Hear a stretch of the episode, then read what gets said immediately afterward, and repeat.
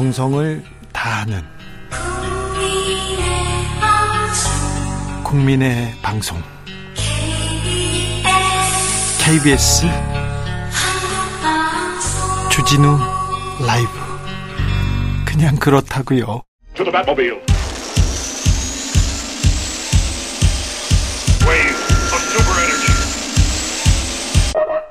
주 기자의 1분 이상한 변호사 우영우가 인기라지요. 한 종편에서 우영우를 우병우로 적는 자막 실수를 저질렀다고 합니다. 그런데요. 이상한 변호사 우병우 틀린 말 아닙니다. 절대 아닙니다. 우 변호사 2009년에 대검 중수 1과장이었습니다. 당시 노무현 전 대통령 직접 신문하면서 주목을 받았습니다. 음, 당시 우 검사가 노 대통령 이렇게 신문하면서 당신은 대통령이 아니라 뇌물수수 혐의자다 이런 말을 했다는 아, 말들이 검사 사이에서 이렇게 쫙 퍼졌어요. 검사의 기계를 보여줬다고 막 칭찬하는 말들이 많았는데 어, 우 변호사는 그런 말은 없었다고 부인하긴 했습니다. 노 전 대통령 그렇게 이렇게 사건이 있은 후에 임채진 총장 그리고 수사 관련자들이 모두 물러났습니다. 뒤로 또 물러났는데 우검사는 잘 나갔습니다. 대검 범정 기획관 수사기획관으로 영전했고요. 아, 이명박 정부에서 제일 잘 나가는 검사였습니다. 그래서 박근혜 정부 들어서 주춤했습니다. 승진해서 한 두 번 물 먹으니까 옷을 벗습니다. 그리고는 제주도에서 개발 사업을 한다고 돌아다니시더라고요. 그러다가 박근혜 집권 3년 차에 청와대 입성합니다. 8개월 만에 민정수석으로 승진하고요. 그때는 김기춘 전 비서실장이 검사 후배 이렇게 끌어줬다고 합니다. 우전 수석은 세월호 사건 그리고 정윤의 문건 파동 이럴 때 박근혜 정부가 위기에 있을 때마다 검찰을 동원해서 깔끔하게 정리했다는 평을 받았습니다. 그래서 대통령의 신임 두터웠고요. 왕수석이란 호칭까지 있었습니다. 아무튼 박근혜 정부 최고의 실세 중 한 명이었습니다. 권력이 이렇게 집중되자 정점에 서자 견제가 시작됩니다. 조선일보에서 우병우 처가 부동산 넥슨이 1326억 원에 사줬다 이런 기사를 쓰죠. 그리고 특별감찰관 이석수 감찰관이 감찰에 착수합니다. 그러자 청와대에서 이석수 감찰관을 사찰했지요. 조선일보에서 조선일보에 대해서도 했고요. 그래서 박근혜 정부의 청와대, 조선일보의 충돌은 어찌 보면 국정농단의 시발이었습니다. 검찰이 석 달 넘게 뭉개다가 우수석을 소환합니다. 기억나십니까? 조사실에서 여유롭게 발장 끼고 웃고 있는 모습 황제 수사 조선일보가 찍은 사진이었어요. 그거. 우병우 변호사가 민정수석으로 있을 때는 자기 사건 그리고 정윤의 문건 사건 청와대 사건을 검찰이 수사도 하지 못했어요. 아예 못했습니다. 검찰농단이었습니다. 사실상 국정농단이 세상에 알려지고 박근혜 최서원, 이재용, 김기춘 실세가 줄줄이 구속될 때도 우병우 변호사는 끝까지 구속 피합니다. 법꾸라지설 나왔고요. 최순실을 모른다 이렇게 얘기하면서 기자들한테 레이저 눈빛 생각나시죠? 암튼 아, 모른다는 말을 이렇게 검사들은 넘지 못했습니다. 검사 선배라서 수사가 그러겠을지도 모르고요. 그런데 우병우 변호사는 두 번의 구속영장 청구에서 살아남았습니다. 그런데 세 번째 영장 청구에서 구속되죠. 우전 수석을 구속한 김념의 검사가 있는데 이복현 현 금융감독원장입니다. 어쨌든 대법원에서 징역 1년 확정 갔다 왔습니다. 이상한 변호사 우병우는 대법원 확정 판결 이후에 변호사로 개업했죠. 어, 지인들한테 물어봤더니 매우 잘 지낸다고 합니다. 서초동보다 골프장에 주로 있다고 하더라고요. 우 변호사 처갓집이 골프장을 소유한 중견 기업이었거든요. 그때 그래가지고 아들 폴, 포르쉐 코너링 그런 것도 기억나는데 이상한 변호사 우병우 이야기였습니다. 기억나시죠? 우영우, 우병우 거꾸로 해도 네 똑같네요. 이 사람도 그렇습니다. 이효리, 이효리 이건 좀 억진가요? 유고걸.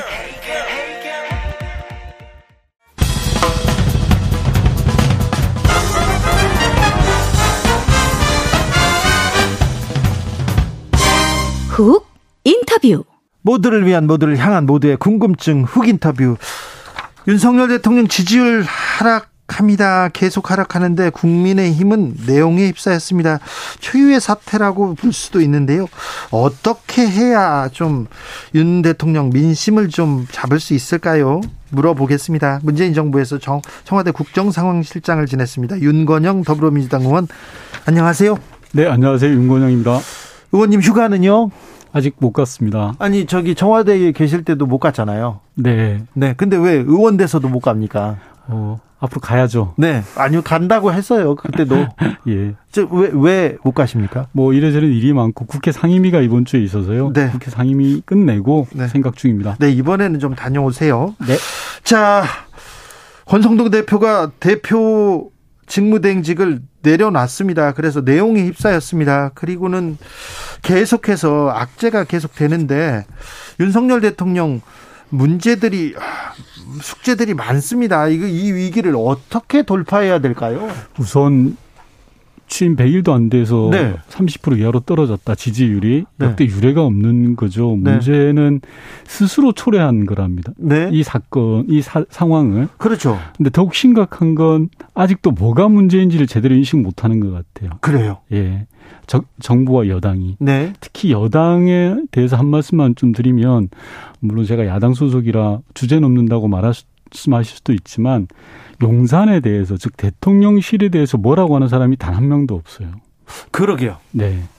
예를 들어서 뭐. 민주당이었다면 벌써 국정을 쇄신하라 또 대통령실이 이렇게 변해라라는 진언들을 많이 했을 겁니다. 네. 그리고 그것들이 공개적이든 비공개적이든 전달됐을 텐데 거의 지금 용산을 치해 법권 지역으로 생각하는 것 같아요. 대통령이 뭘 잘못하고 있다. 대통령실에서 뭘 잘못하고 있다. 이런 얘기가 없네요. 맞습니다. 내부 소통을 통해서 서로 견제를 통해서 합리적인 길을 찾아가야 되는데 전혀 그런 움직임이 없다라는 게 여당 으로 볼 땐 더욱 안 좋은 현상이라고 봐집니다. 어, 지금 휴가 가셨습니다. 그래서 잠깐 여론에서 멀어지는 게 좀 나을 수도 있는데 갔다 와서 어떤 메시지를 던져야 될 텐데요. 저는 첫째 반성과 성찰이라고 생각합니다. 네. 지금 상황에 대해서 철저하게 반성하는 게 두 번, 첫째고요. 두 예. 번째로는 국민 앞에 진솔하게 사과하는 거죠. 대통령 에 대해서 국민들이 시간을 줬지 않습니까? 네. 그 시간을 제가 이래 저 이마저마해서 이렇게 잘 못했다라는 사과의 말씀이 필요하고 세 번째가 제일 중요한데 변화된 모습을 보여줘야 된다고 생각합니다. 네.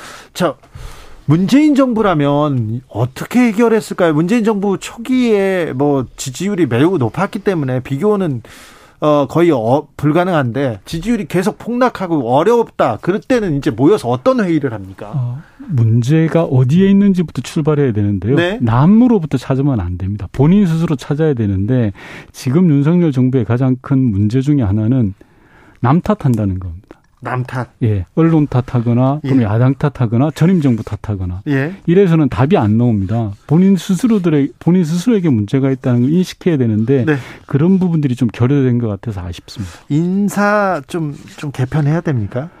어, 인사 개편에 저는 그 자체가 중요한 것 같지는 않습니다. 앞서도 말씀드렸다시피 무엇이 문제인지 인식하고 성찰하고 그리고 네. 사과하고 예. 그 다음에 조치를 취하는 게 핵심이라고. 알겠습니다. 자, 민주당으로 좀 가볼까요? 민주당 그 대표 경선 어떻게 보고 계십니까? 이제 뭐 스타트를 시작한 거라고 보기 때문에요. 네. 아직 뜨거워지지 않았죠. 저는 민주당이 민생 정당으로 거듭나는 방향에 대해서는 뜨거우면 뜨거울수록 좋다고 생각합니다. 더, 더 치열하게 싸우고 논쟁하다. 맞습니다. 네. 뭐, 친문, 친명, 그런, 그런 게, 어, 민주당 내에 좀 존재하고 있습니까? 대표적인 친문, 윤건영 의원한테 물어봅니다. 어, 대통령이 친문 이다. 아, 뭐 대통령이 문재인 대통령 시절에 네. 민주당은 다 친문이죠. 그렇죠. 그렇기 때문에 뭐 친문이 따로 없다라는 말씀 저도 여러 번 드렸거든요. 그리고 이재명 후보가, 민주당 후보가 됐을 때 가장 뭐, 뭐, 가장 중추적으로 앞에서 일한 맞습니다. 사람이 윤건영 아닙니까? 예, 그때는 또 다 친이가 되는 겁니다. 다만 지금 상황은 당 대표가 누가 되지 이 상황이 아니기 때문에 네. 그렇게 구획을 짓는 것 자체는 조금 문제가 있다고 생각하고요. 예. 어, 견- 전당대회를 끝나서 하나된 힘으로 모여서 민생 정당으로 거듭나는 게 저희 과제라고 생각합니다. 어대명 분위기는 여전하죠. 어, 객관적 지표로는 여전한데 예, 정치는 살아 숨쉬는 거기 때문에 네. 좀 봐야 될 것 같습니다. 의원님 나와서 제가 궁금한 게 많은데요. 어, 탈북어민 북송 과정에서 네. 과정에서 뭐가 잘못됐습니까? 뭐가 잘못됐습니까? 저는 전혀 잘못된 게 없다고 생각하는데요. 예. 우선 흉악 흉악범을 추방했다. 네? 이 전임 정부의 정책 판단과 결정이 어떻게 수사 대상이 될 수 있는지 의문입니다. 네. 이런 시기라면 전임 정부의 모든 것이 다 수사 대상입니다. 코에 걸면 코 그리고 귀에 걸면 귀걸이라는 시기잖아요. 네. 특히 위법한 사실이 없음에도 불구하고 사법적으로 재단을 하겠다는 것은 대단히 정권의 정략적 의도가 저는 있다라고 생각을 합니다. 위법한 내용이 뭐다 이 얘기를 하지는 않고 있어요. 즉 맞습니다. 문재인 정부가 무엇을 잘못했다라고 하면 잘못된 게 무엇이다라는 팩트를 제시하고 새로운 걸 제시해야 되는데 전혀 그런 게 없고 예. 정권이 바뀌었으니 입장이 바뀌었다라는 겁니다. 특히 국정원 통일부에 이어서 검찰과 감사원까지 나선 형국인데요. 네. 검찰과 감사원은 일종의 칼이잖아요. 예. 감찰과 사정을 할 수 있는 그런 칼을 정권의 입맛대로 마음대로 휘두르고 있습니다. 국민을 위한 칼이 전임 정부를 공격하는 칼이 된 형국입니다. 어, 탈북 어민이 자 자필로 한국에 남겠다는 이렇게 신청서도 작성하고 한국에 왔는데 한국 국민인데 왜 내보냈냐 이렇게 얘기합니다. 어, 전 중요한 건 귀순의 진정성이라고 생각합니다. 탈북했다고 무조건 대한민국 국민으로 수용해야 된다고 그렇게 생각하지 않습니다. 예? 체포 및 합심 과정에서 귀순 의사를 표명했다고 그걸 전적으로 신뢰할 수는 없죠. 예를 들어서 반성문을 썼다고 모든 일을 용서할 수는 없지 않습니까? 예? 귀순 의사를 확인할 수 없었던 즉 진정성을 믿지 못했던 게 세 가지 이유가 있는데요. 첫 번째는 그들이 16명을 죽이고 범행 직후에 남쪽이 아니라 북쪽을 향했다는 겁니다. 그래요? 예. 북한 내에서도 가장 외진 자강도로 도망을 가자라고 해서 그쪽으로 가는 길이었습니다. 그런데요. 예. 그런데 물고기를 팔기 위해서 김책항으로 들어갔다가 세 명 중에 한 명이 잡히게 됩니다. 네. 그러자 두 명이 다시 배를 끌고 도망쳐 나온 거고요. 예. 두 번째 이유는 대한민국 해군을 발견하고 우리 해군에 이제 발각되고 난 다음에 이틀 넘도록 통제 불응을 한 겁니다. 그래요? 통제 불응 상태였던 거죠. 예.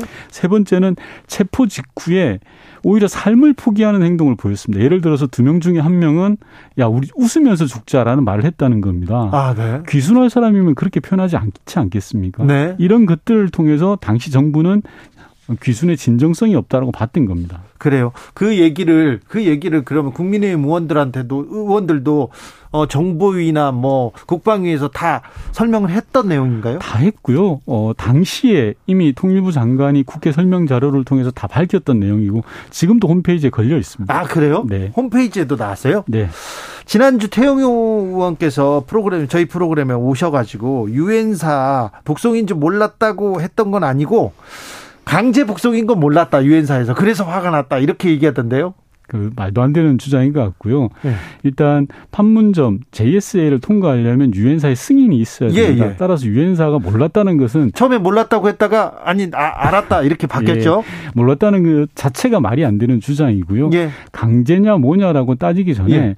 대한민국은 주권 국가로서 우리 국민이 아니라고 생각하는 사람을 추방할 수 있습니다. 아 예. 저는 본질적으로 그런 내용들을 유엔사에 가타부타 설명을 하는 것 자체가 좀 더 문제라고 생각하는 사람입니다. 아 예. 우리 나라에서 우리가 지금 주권으로 이렇게 결정한 내용인데 네. 어 그걸 저기 유엔사에다 허락받고 그럴 일은 아닙니까? 당연하죠. 대한민국 땅인데 왜 저희가 유엔사의 허락을 받아야 되겠습니까? 다 보고하고 정보 보고하고 허락해 주세요. 그런 그런 상황 그런 시스템은 아닙니까? 현행 정전협정으로는 그렇게 되어 있습니다. 저는 네. 그 부분을 개선해야 된다고 주장을 하고 싶습니다. 서해 공무원 그 사건은 이제는 사라졌습니다. 한참 대한민국을 떠들썩하게 하더니 이제는 또 조용해졌습니다. 어, 왜 갑자기 조용해졌죠? 아, 아마 새로운 팩트도 없이 윤석열 정부가 전임 정부를 괴롭히고 흠집내기 위해서 나섰다가 뭐 새로운 게 발견되지 않으니까 조용해진 걸로 보여집니다. 동해 이 흉악범 추방 사건도 마찬가지라고 생각을 합니다. 네. 예, 저희가 어, 지금 국민의힘에서는 대한민국 법정에 세우면 되지 않냐라는 주장을 계속 하고 예. 있거든요. 예. 그래서 저희가 통일부에 가서 확인을 했어요. 예. 이제까지 탈북자 수가 한 3만 명이 넘습니다. 그 네. 중에 살인을 저지르고 탈북한 사람이 한 명이 있는데요. 그 한 명이 대한민국 법정에서 처벌받은 적이 없습니다. 그래요. 예, 북한에서 살인을 저지르고 그리고 제가 오늘도 보도 자료를 냈는데 에, 탈북 하신 분들이 우리나라에 와서 조사를 처음 받는 곳이 합심이라는 네네. 과정인데요. 그 합심을 주관하는 곳이 국정원입니다. 예. 국정원이 여지껏 어, 북한에서 흉악범을 흉악 범죄를 저지른 사람들에 대해서 신문 절차를 마치고 자, 이 사람은 살인을 저질렀다. 이 사람은 강도를 저질렀다라는 것을 우리 국내 사법기관에 알려준 적이 있냐? 없다는 겁니다. 없어요. 수사 의뢰를 한 적이 없다는 겁니다. 네. 따라서 이 16명도 대한민국으로 들어오게 되면 아무런 죄를 처벌을 받지 않고 당당하게 대한민국 국민으로 살 수 있는 겁니다. 16명을 살해한 사람들도 사람. 예, 예. 아 근데 살해한 사람들 그 저그 그 국민의힘에서 그 얘기 했어요. 이 사람들 말고 더 흉악범들도 잘 들어와서 국내 국내 법에 처벌 받았다 얘기했는데 그건 또 사실이 아니네요. 사실이 아닙니다. 어, 좀 사실을 호도하고 있는데요. 여지까지 북한에서 살인을 저지르고 들어온 사람은 단 한명 있었습니다. 그 사람, 명이었어요. 단한 예, 명. 한 명 있었는데요.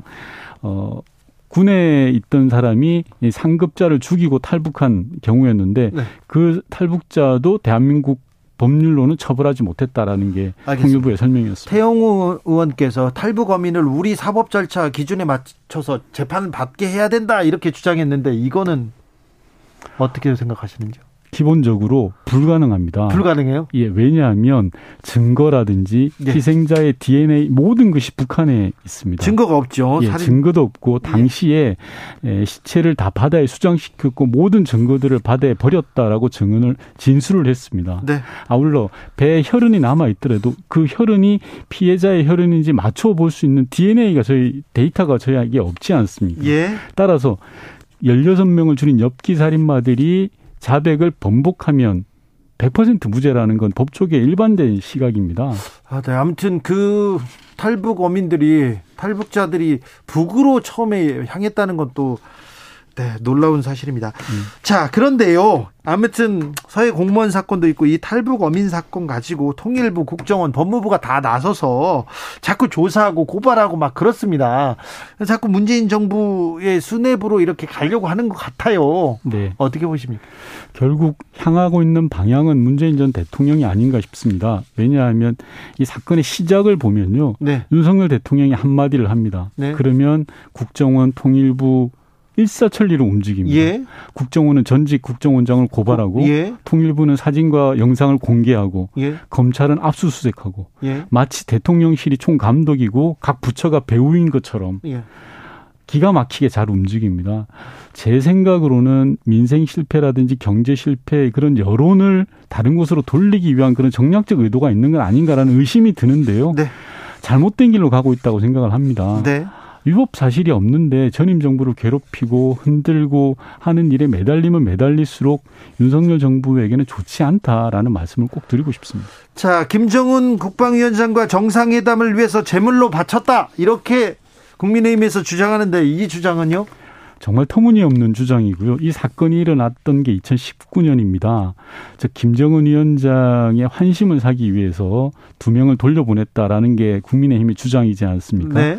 2019년에 대한민국이 탈북자로 받아들인 탈북자 수가 1,040명이 넘습니다. 예. 논리적으로 김정은의 환심을 살려면 두 명을 돌려보내고 1,040명을 받는다는 게 맞지 않지 않습니까? 아, 논리적으로. 1,040명 왔습니까? 예, 그 해만 해도 탈북자가 1,040명이 왔습니다. 네, 네. 전혀 소설 같은 이야기로 국민들 현혹해서는 안 된다고 생각합니다. 알겠습니다. 상임위가 어떤 상임위 맡고 계십니까? 어, 이전까지는 외교통일위원회를 맡다가 지금은 환경노동위원회를 맡고 환경노동이요? 그리고 정보위를 맡고 있습니다. 정보위. 예. 예 정보위에 계시니까 계속해서 이 문제는 좀 어, 팩트 체크를 좀 해주셔야 될 것 같습니다. 네. 어, 상임위 환노위라 어, 경찰국에 대해서 물어보고 싶은데 국정, 어, 예. 국정상황실장 하셨으니까 또 이것도 물어볼게요. 예. 경찰국 시행됩니다. 이 문제는 어떻게 보고 계십니까? 그 저는 정부 여당의 설명이 되게 구차하던데요. 통제할 이유가 없다. 자기네들은 네. 경찰국을 만들어서 통제할 이유가 없다고 설명하지 않았습니까? 통제하지 않기 위해서 만들었다고 합니다. 예. 아니 그럼 이 난리를 왜 칩니까? 그냥 두면 되지. 그렇잖아요. 네네. 통, 이 난리를 친 이유가 뭐였습니까? 지금 장관이 난리를 치고 뭐 한쪽에서는 탄핵하자 그러고 그러고 있는데 저는 또 하나 더 검사들은 해도 되고 경찰은 하면 안 된다는 논리도 우스운 논리고요. 그렇죠. 검사들은 검사들과의 대화 고검장 회의 무슨 회의 무슨 회의 주탁이 하지만 왜 경찰들은 안 됩니까? 일종의 선민 의식에 불과하다는 생각이 들고요. 본질적으로는 어, 저는 경찰을 일정하게 행, 행안부 장관의 손아귀에 두려고 하는 그런 의도가 분명하다라는 생각이 들고 국민들도 이미 다 알고 있지 않습니까? 여론조사 결과 다 드러나던데요, 뭐. 네.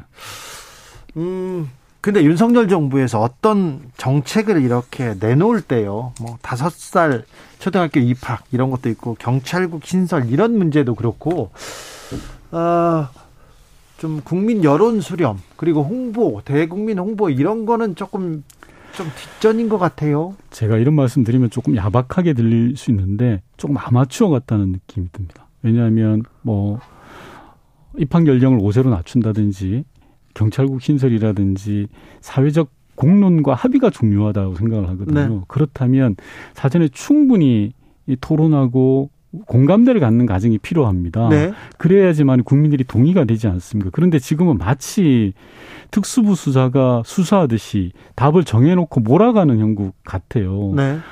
지금 대명천지에 그렇게 가서는 안 되거든요. 국민들이 지금 예전 국민들이 아니지 않습니까? 네. 민주주의의 성숙도도 마찬가지고요. 그래서 너무 좀 아쉬운 부분들이 많이 보이고 있습니다. 네.